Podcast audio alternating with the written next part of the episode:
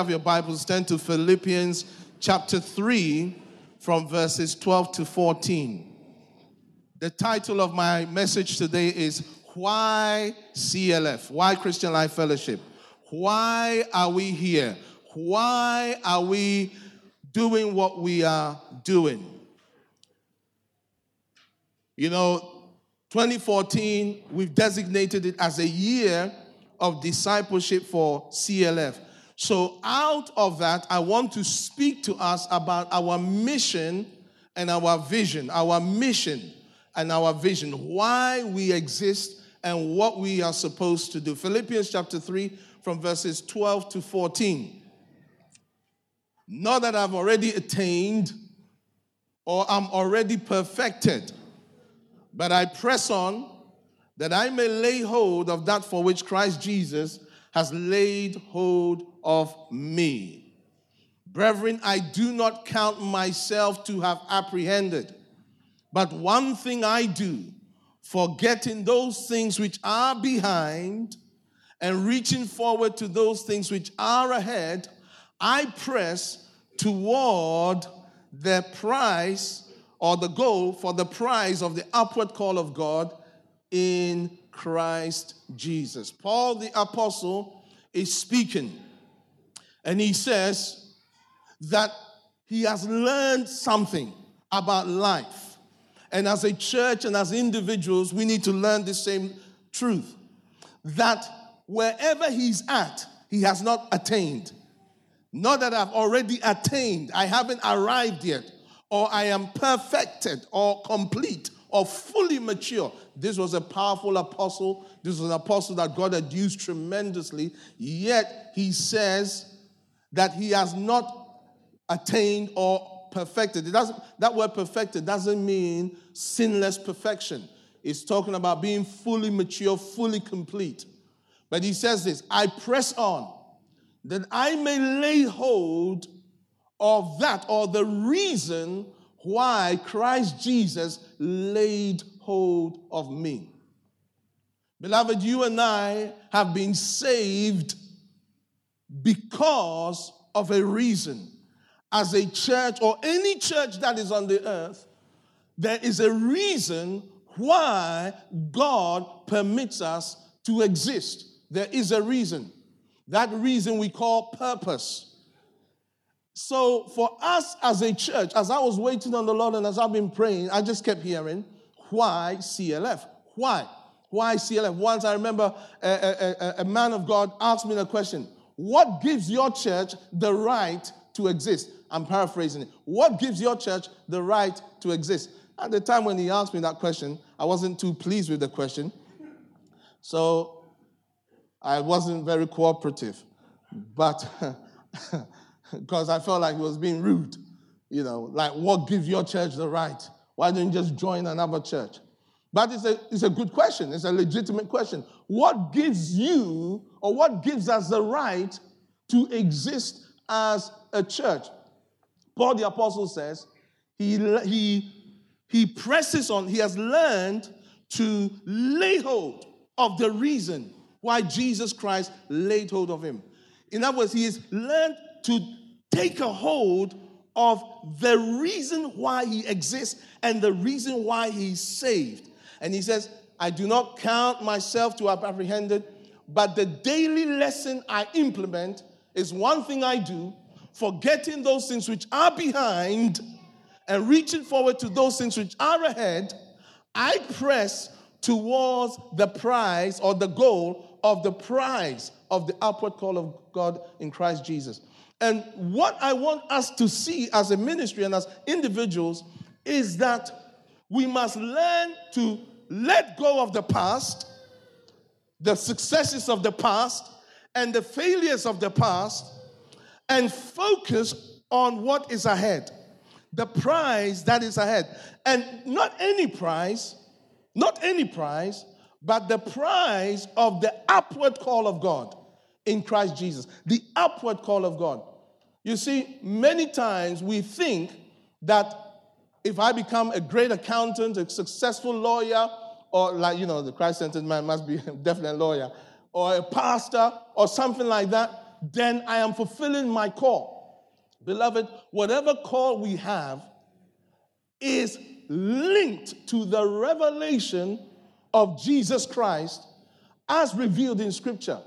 And whatever call we are pursuing, if the Christ man cannot be seen in it, it is a waste of time. It is like you just slept and didn't wake up. Because at the end of the day, it will have no eternal significance. But even if it is giving someone a cup of cold water and you're doing it because of the Christ man, then you will by no means lose your reward. So, whatever it is we're pursuing, it must be because of the revelation of Jesus Christ that we have seen that motivates us in that direction. It has to be because of that. So, in the same way, why are we here as a church? And what are we supposed to do? Our vision, our mission, and vision. After 20 years of being in existence, we have to ask ourselves what gives us the right to continue? What gives us the right to continue? Because listen, I've told the Lord many times, I am very happy to fold this whole thing. He just needs to tell me. You tell me, I'll do it. I'm very happy to walk away, not because I don't like what I do. I, I am blessed to be part of CLF. It has been a great privilege to serve with the senior elders and to serve with you and to get to know you and to grow in love with you and, and all of that stuff and have to wipe some, some spiritual nappies and spiritual bums and, you know, have to slap some spiritual wrists and all of that stuff that's involved in what we do. It's a great privilege. But to be honest with you, I'm happy to walk away from all of it if the Lord makes it clear. Now, He has to make it clear. I can't sense, I can't feel, I can't, I, I'm, I'm sensing I need to walk up. No, it can't be that. I need to know. Say to your neighbor, you need to know. But bottom line, what gives us the right? Simple answer. What gives us the right to continue? It's the word of God. It's the same right that word gives you to continue in whatever it is that you're committed to because of your connection with the Lord Jesus. You do not need a man to validate you in order to pursue the reason why you're on the earth. But you do need the Word of God to validate you. You do need to be able to show clearly from the Word of God that what you are doing is sound, it's accurate, it's right in order with what God has for you. And as a church, as long as we seek to be the church of the living God, both as a leadership and as a community of believers, we have every right to continue. Say to your neighbor, we have every right to continue. Now, in the next 30 minutes that I have left, I'm just making it clear because I saw something there that was erroneous. So we just want to correct it. I want to share a few more things. as a church and as a ministry, CLF, our reason for existing is what we see in Scripture. That's it. It's no different from what is revealed in the Bible about why the church exists. You see, for us as an eldership and as a community of people, we are not bothered to be different.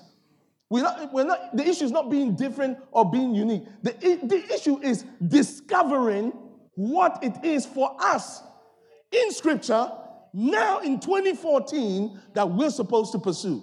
If it's the same as everyone, wonderful. If it's different, wonderful. But we want to discover in the Word of God, because on the last day, Jesus says it is His Word that will judge us and determine where we stand. So we should have the confidence to be able to say, Well, Lord, we did what we did in 2014 because it is written. That's why we did it. Can you say Amen? So, like Paul the Apostle, we can say, like Paul said to the Corinthian church, we can say that now in 1 Corinthians 12 27, now you or we are the body of Christ and members individually. As a corporate community, we are the body of Christ. We are part of the body of Christ. We are not exclusively the body of Christ, we're part of it. And as individuals, we are members of it. And because of that, we can locate in Scripture what God's word says about us. I was saying to Pastor Philip the other day, you must learn to locate yourself in Scripture. You must learn to locate yourself in Scripture. You see, I found myself in Scripture. You know, John the Baptist found himself in Scripture. He says, I am a voice of one crying out in the wilderness. Prepare you the way of the Lord, make his path straight. He found himself in Scripture. Now, you can find yourself in Scripture as a wicked person, or you can find yourself in Scripture as a voice crying out in the wilderness, or Joseph is a fruitful bower, a fruitful tree. The archers shot at him and could not. Pre- That's me. I found myself in Scripture. Jacob spoke about me in Scripture. Are you still there? My name is Joseph, so it's me. Ah. If your name is Philip, you can say, Philip is a lover of horses. That's what my name means. or you can call yourself Philip the evangelist.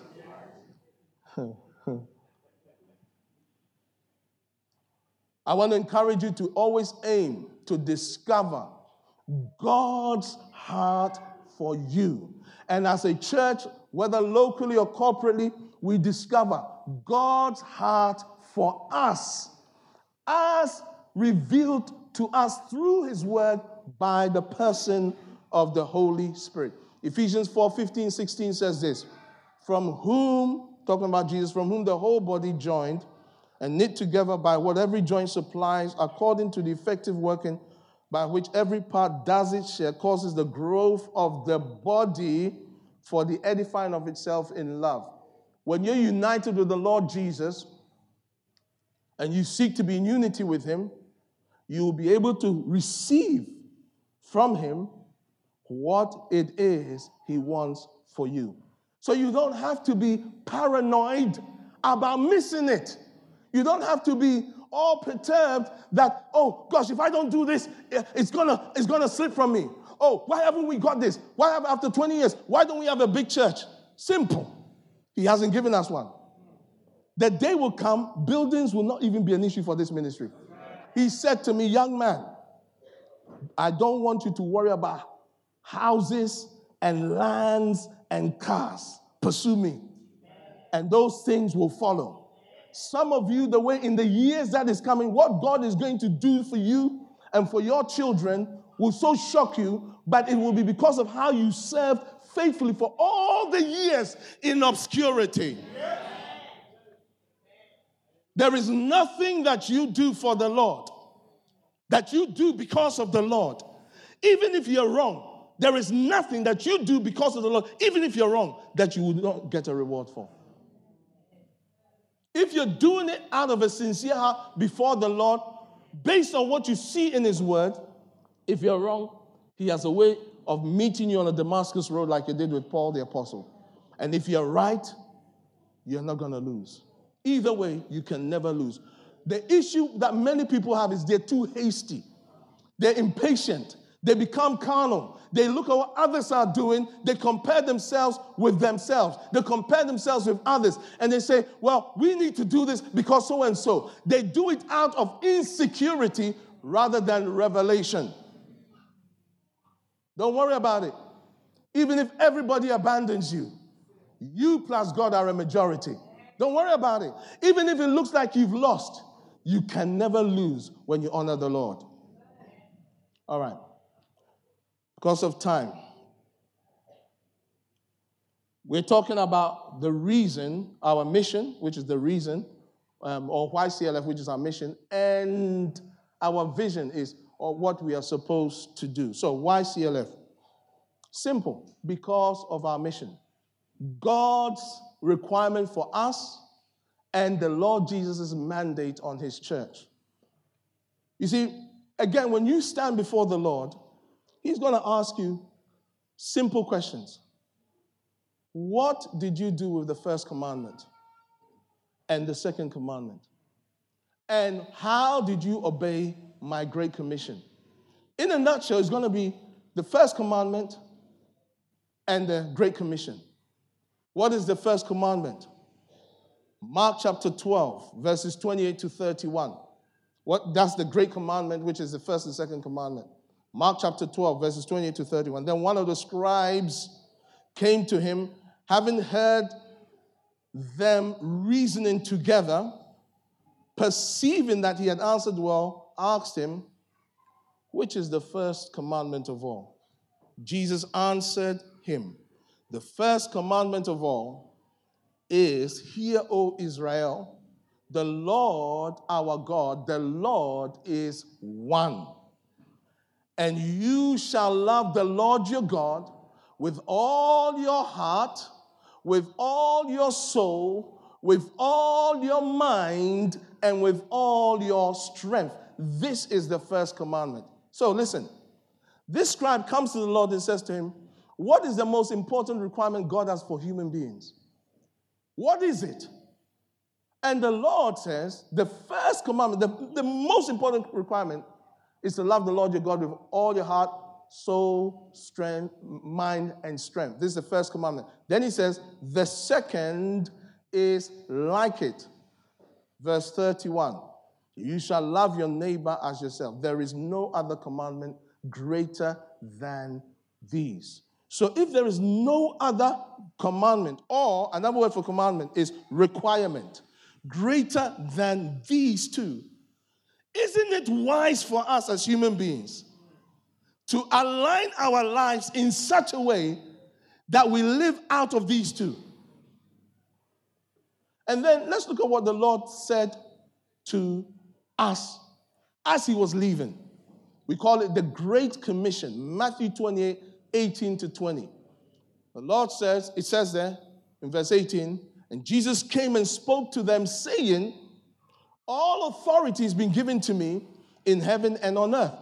Go therefore, because all authority has been given to me in heaven and on earth, on the basis of this, go therefore and make disciples of all the nations, baptizing them in the name of the Father and of the Son and of the Holy Spirit, teaching them to observe everything that I have commanded you, or all things I've commanded you. And lo, look, I'm with you always, even to the end of the age. Amen.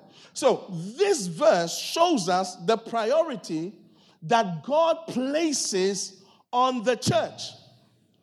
The priority of the church. Go and make sure your people have big houses and cars. Go and make sure your people are successful and blessed. I'm not saying these things are bad. Some of us need a new car, some of us need a, a, a, a good house. But sometimes when you look at how we perceive church life, we think that we exist for ourselves. There is only one reason why the church is not, or the Lord hasn't returned, as we're going to see. Only one reason. When we look at why the church exists, of the five reasons why the church exists, there's only one that we need to do in order for, it's only one that we, we need to do um, on this side of eternity. Only one. So, why does the church exist? These two scriptures that we've read teach us five things about why the church exists. Number one, the church exists for worship. Worship. What is worship? It's not singing songs, it is loving God wholeheartedly by prioritizing Him as number one. It's putting God first. When we declare we love God, we demonstrate our love by putting Him first in whatever context we find ourselves. Worship. That is to love the Lord your God with all your heart, soul, mind, and strength. Service. That is worship. What is that? It is loving, loving God people unconditionally. Second, loving people unconditionally by treating them the way you would like to be treated. That is loving people unconditionally. Loving people unconditionally is treating people the way you would like to be treated. He says, You shall love, uh, Mark 12 31, you shall love your neighbor as yourself. Thirdly, the church exists for outreach.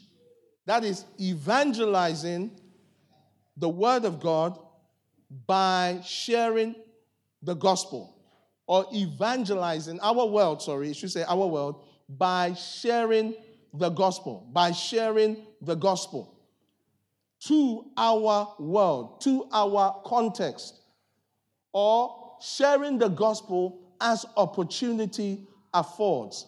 As opportunity affords. So he says, Go into all the world. That word world is not Japan, Iran, although may include that. It's people, people groups. So different people groups that exist, the various people groups that exist in this world, we are to go to them, the people group that we have been assigned to, and make disciples, outreach. Beloved, this is a basic requirement while you are alive on the earth. It's not an option. If you are serious about fulfilling your purpose as a child of God, this is a basic requirement for us to make disciples by going outreach. Number four, in fact, uh, another scripture before we look at number four, Mark 16 15, the Lord speaking, he said, and he said to them, Go into all the world and preach the gospel to every creature. Now, it's not talking about talking to horses and antelopes. You know, I remember once a brother, a dear friend of mine, because of this scripture, go and speak to every creature, decided to kind of share the gospel with a horse. And wondered why somebody thought he was balmy. well, I thought it was funny. I mean, if he didn't think so, I thought it was funny.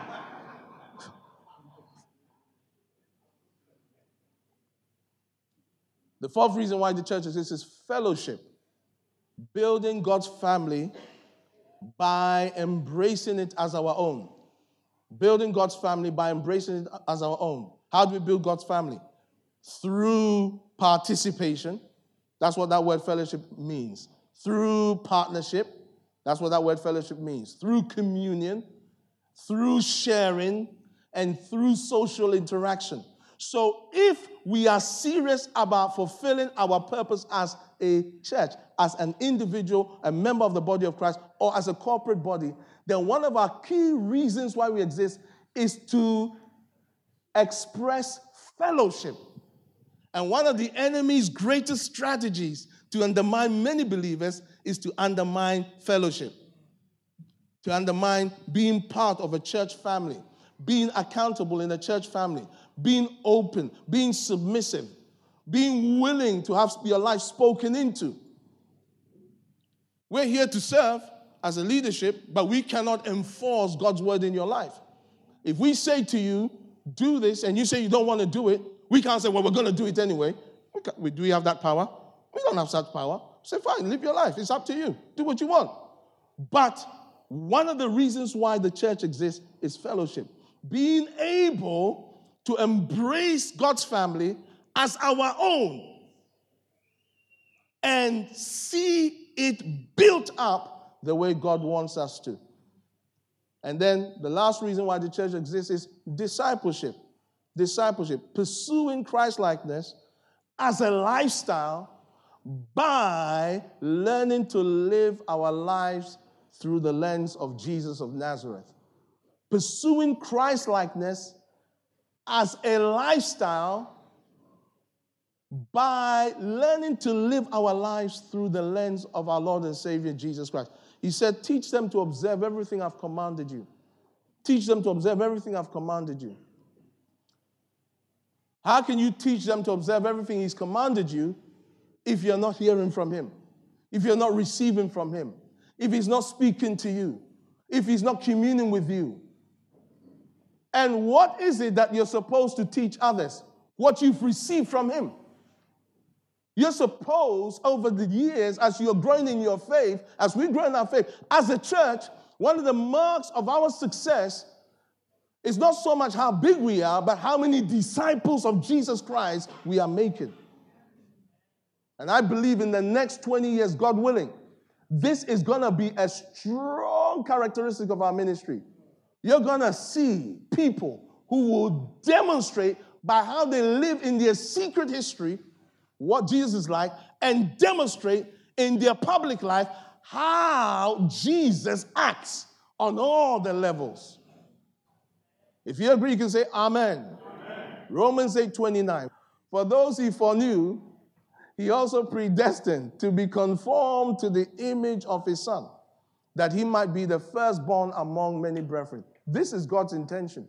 Originally, all along, with Adam and Eve and all of that, God in his mind had determined that you will be like his son. So if that is God's intention, don't you think it will be wise for us to order our life in such a way that we are committed to this, regardless of what comes our way? Regardless of whether we're up or down, whether we're winning or losing, whether we're successful or looked at as failures, we are committed to being conformed to the image of the Son of God. Hmm.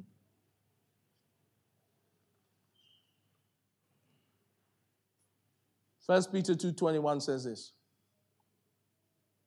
For to this you were called, because Christ also suffered for us, leaving us an example that you should follow his steps. It is possible in 2014 to follow the steps of our Lord Jesus Christ. It is possible. Say to your neighbor, it's possible. Okay, so I want to challenge you with this with this. Are you willing to embrace the mission of the church as an individual? Are you willing to embrace this as your mission? Because if you embrace it as your mission, it means you have now identified this as the reason why you're alive. So, whether you're a teacher or a homemaker or a, a student or a pastor, if you embrace this, it means you've actually clocked on as to why you're still on the earth. And by the way, of these five reasons, there is only one of them that you will not do in the age to come. I don't like saying heaven because heaven is a temporary place for believers. And know believers, we all say, and then we'll be in heaven with the Lord forever. Not really. We'll be in heaven with the Lord for a season, and then we come back on the earth forever. It's not Jehovah's Witness doctrine, it's Bible doctrine. It's in the Bible. Go and read your Bible properly. Heaven is a temporary place for all of us. Okay, you're looking at me strange. I said this in Greenwich and I'll say it. Go and look at your Bible. I am right on this one. Go and look in your Bible.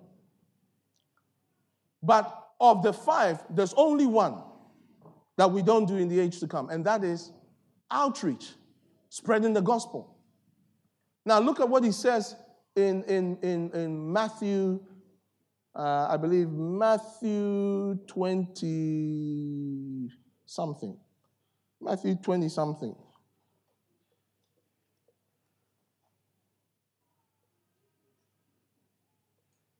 Let me find it in my notes. Matthew 24, verse 14.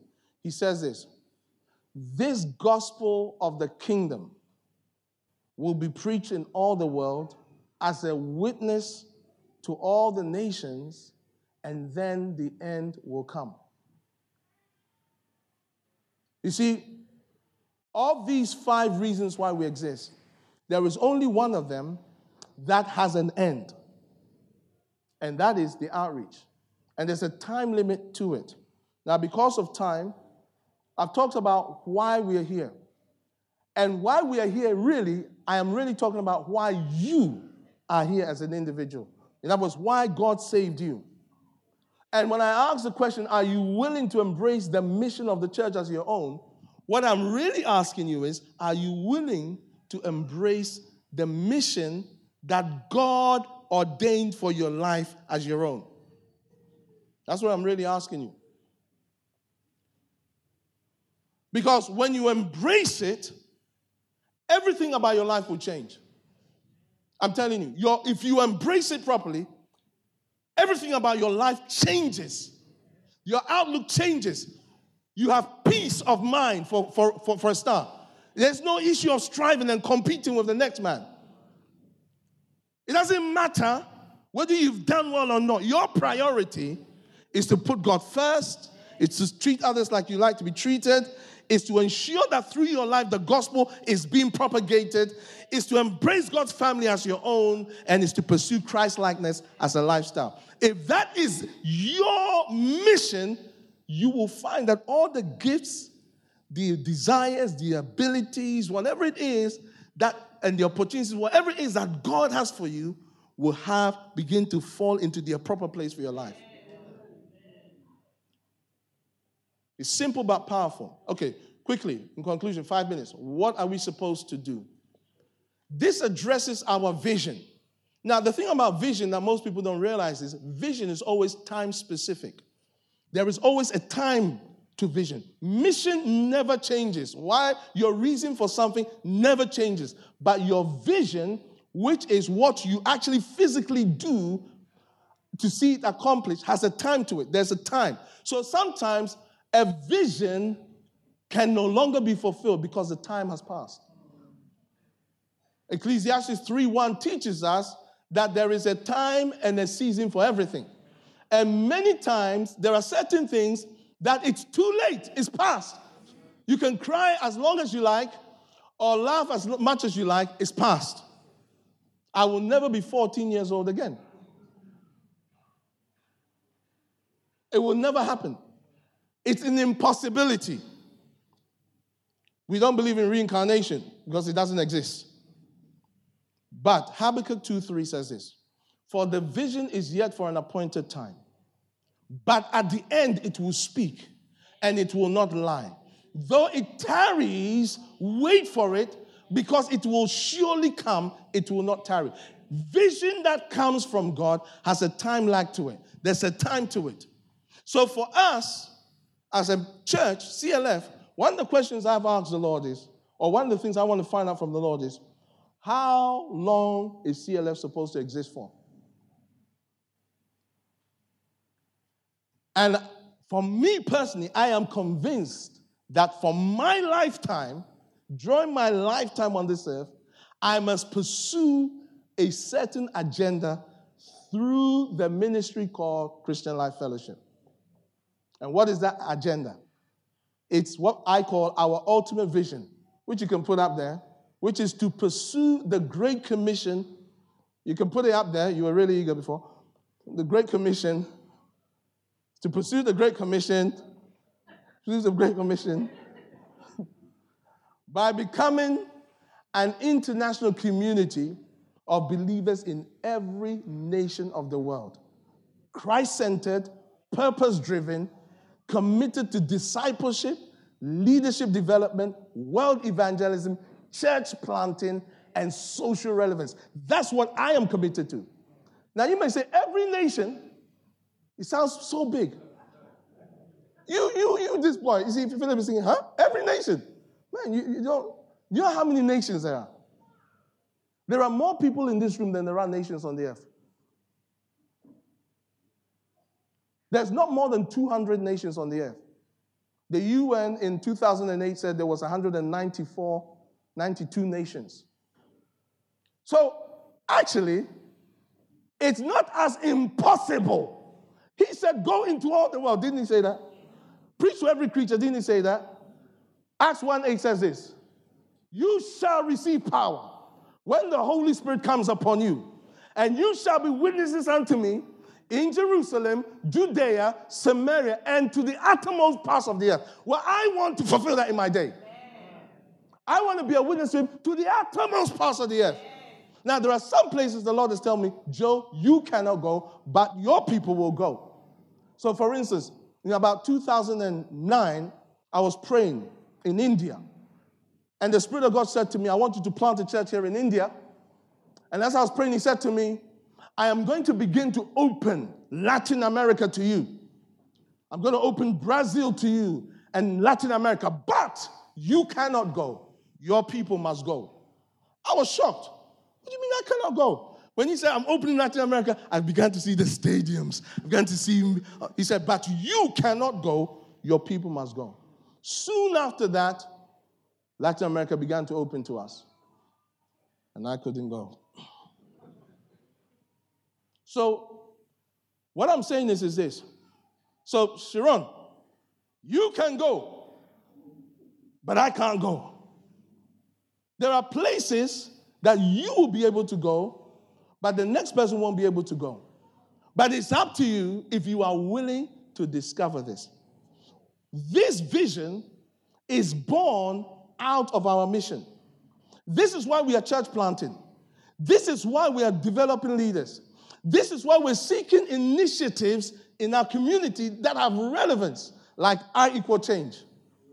This is why we are trying to do something in Brazil through Rescue Me. This is why we are busy going to Sierra Leone. This is why we're busy helping children, sponsoring their education. This is why we are busy trying to pioneer new territories because of the Great Commission. My question is Are you willing to buy into this vision? That's my question. Or do you want to be a spectator?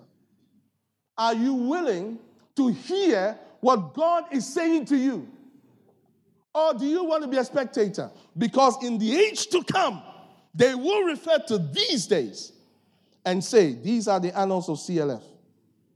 And Nicholas Thompson and Melanie Thompson, with their children, went to ABC, went to Medway, and through them, all these people came into the kingdom.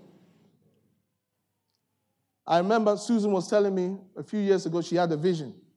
She said in the vision she saw, it's like years had gone, and our the gravestone or the, the what was it the the tombstones of people in CLF, and they saw, she saw different names. Uh, this one did this, and this one did that, and this one did that. May that be your testimony in the days to come. I want to challenge you to embrace our mission and to embrace our vision. And as you do this, in whatever context you find yourself, you are going to see how your life will begin to transform. You are going to see the hand of God, the power of God. One of the things as an eldership we believe in the next two, three years we want to focus on is to change the DNA of this church to become a soul winning community. Because it is in the context of evangelism that you see the power of God strong. It is when the people of God have taken what they have received in a context like this out into the marketplace, out into the, the social arenas where people will, will never come here, that they'll see the power of God. And I pray that will be your testimony in the days to come. I said, I pray that'll be your testimony in the days to come. In Mark 16 20, I conclude with this. He says, They went out and preached everywhere. The Lord working with them and confirming the word through the accompanying signs. Amen. Are you willing to go anywhere that the Lord speaks to you about? And sometimes the Lord doesn't need to speak to you. One of the greatest decisions I made, not the greatest, one of them, the greatest decision was being born again. The second greatest decision was being married. But one of the greatest decisions was when I went to Malaysia and Singapore as a missionary, my first missionary trip. But God never told me to go. I was in church, and an announcement went forth. I was working at a good job. The announcement went forth we need somebody to go and help a young pastor in Malaysia and Singapore for a season. Is anybody willing? And I sat there and I thought, well, you know what? I'm not doing anything. I'm a young guy, I'm a single guy. I don't have no responsibility. Why don't I go there and give myself, give them three months of my life? Those three months of my life were pivotal to what I'm doing today. Because there are things I heard, things I learned, things I experienced that transformed my life forever. Transformed me forever. Whilst I was there, God spoke to me very clearly about planting CLF. Whilst I was there, God spoke to me very clearly about marrying Aisha. Uh, whilst I was there, God spoke to me very clearly. You're laughing, but it's true. It was in the mission field. He said, spoke to me very clearly. That was your wife? Without a doubt. I tell you, when you discover God's vision for your life, when you align your life to the Word of God, to the mandate of the church, you discover what real life is all about. Let's stand.